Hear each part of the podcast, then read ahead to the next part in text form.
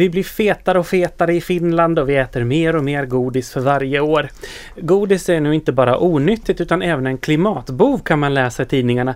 Tillverkningen av ett kilo chips leder till 2,2 kilo växthusgaser. Mjölkchoklad ger tre gånger så stor miljöpåverkan som mörk choklad. Skumgodis är helt förskräckligt. En påse påverkar miljön lika mycket som en portion fläskkött. Det här visar en ny undersökning från Institutet för livsmedel och bioteknik. Suck och stön. Vi har med oss Camilla Cederholm i studion. Välkommen! Tack! Du jobbar för Nordiska ministerrådet och Nordiska ministerrådet är en av beställarna av den här studien.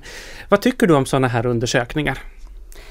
Uh, för det första så jobbar jag för Nordiska ministerrådet men jag jobbar inte för den här livsmedelssektorn som var då finansierar den här rapporten för Svenska livsmedelsverket. Uh, när jag ser på den här rapporten, alltså det här är en ganska typisk rapport som, som eh, Nordiska ministerrådet producerar. Alltså det, det är en slags sån här policyunderlag för kommande beslutsfattande. Det vill säga att man får sån här basuppgifter om uh, Eh, i produktionsfaserna var sker det mest miljöpåverkan. Så jag ser ingenting konstigt egentligen med den här undersökningen. Men sen kan man diskutera på vilket sätt eh, den här undersökningen nu har, har så att säga synliggjorts i medierna.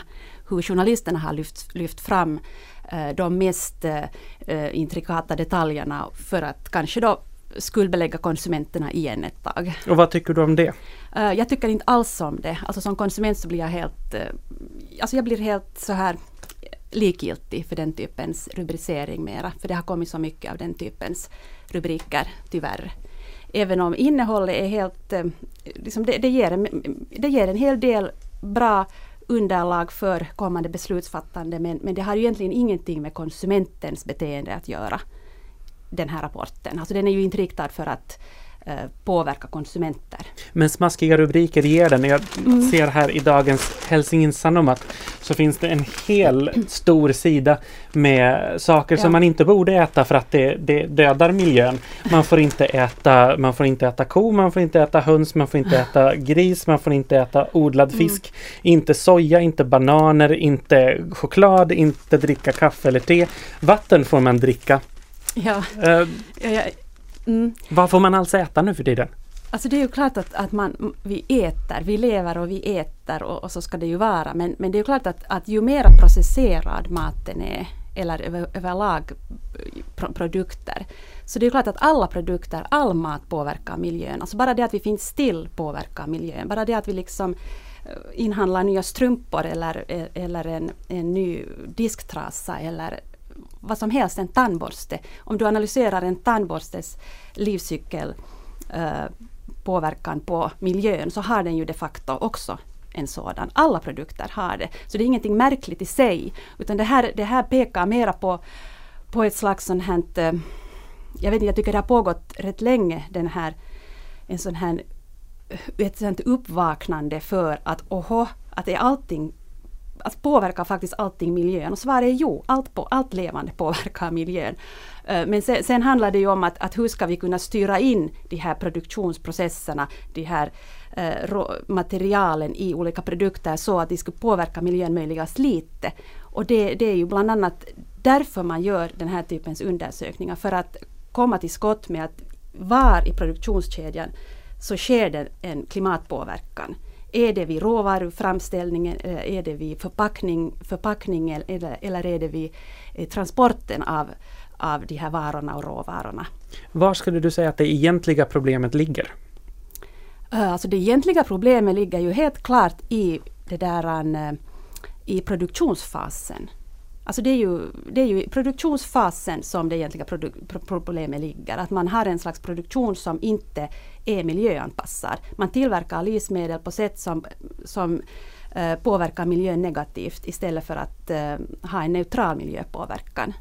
Och det är ju klart att vi, vi redan nu har, har på marknaden olika sorters livsmedel, olika sorters godis som, som påverkar miljön på olika sätt. Och egentligen tycker jag inte att det ska vara konsumentens ansvar att att hålla reda på, på de här olika alternativen och, och försöka hitta rätt. Utan, utan det borde finnas ett betydligt tydligare eh, ansvar för eh, producenterna. Vad är det i vår matkultur som uppmuntrar till ja. en sån här produktion? Ja, det, det är ju förstås en, en, en intressant fråga att, att varför vi äter så mycket godis menar du? Eller? Exempelvis. Ja, det, det, det, är ju, det är ju en intressant, alltså det här handlar ju om väldigt Eh, väldigt stora strukturer. Det är att vi äter mycket godis. Alltså man vet ju att barn och unga äter mycket godis för att eh, de istället lämnar bort måltider, lunch. De äter inte ordentligt i skolan, de äter inte ordentligt kanske hemma, de äter inte ordentliga mellanmål. Då köper man godis. För att människan har ju i sig ett naturligt eh, behov av söt, sötningsmedel, alltså att äta sött. Det, liksom människan har ett behov av, av sött så, så fort den, den liksom känner hunger så kommer ofta det där sötbehovet först.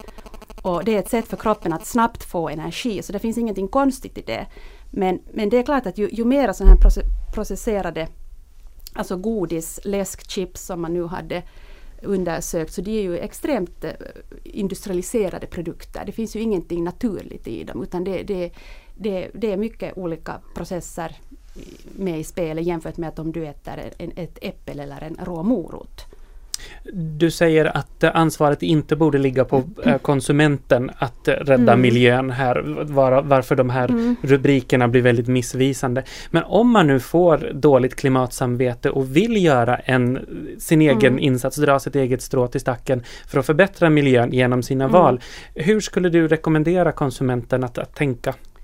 No, det är ju klart att det finns en, en massa alternativ som man kan, som man kan välja. Alltså man kan ju då välja, välja bort de möjligast eh, processerade livsmedel, om vi nu talar om livsmedel, alltså äta mera råvaror, tillverka mat från råvaror själv hemma till exempel.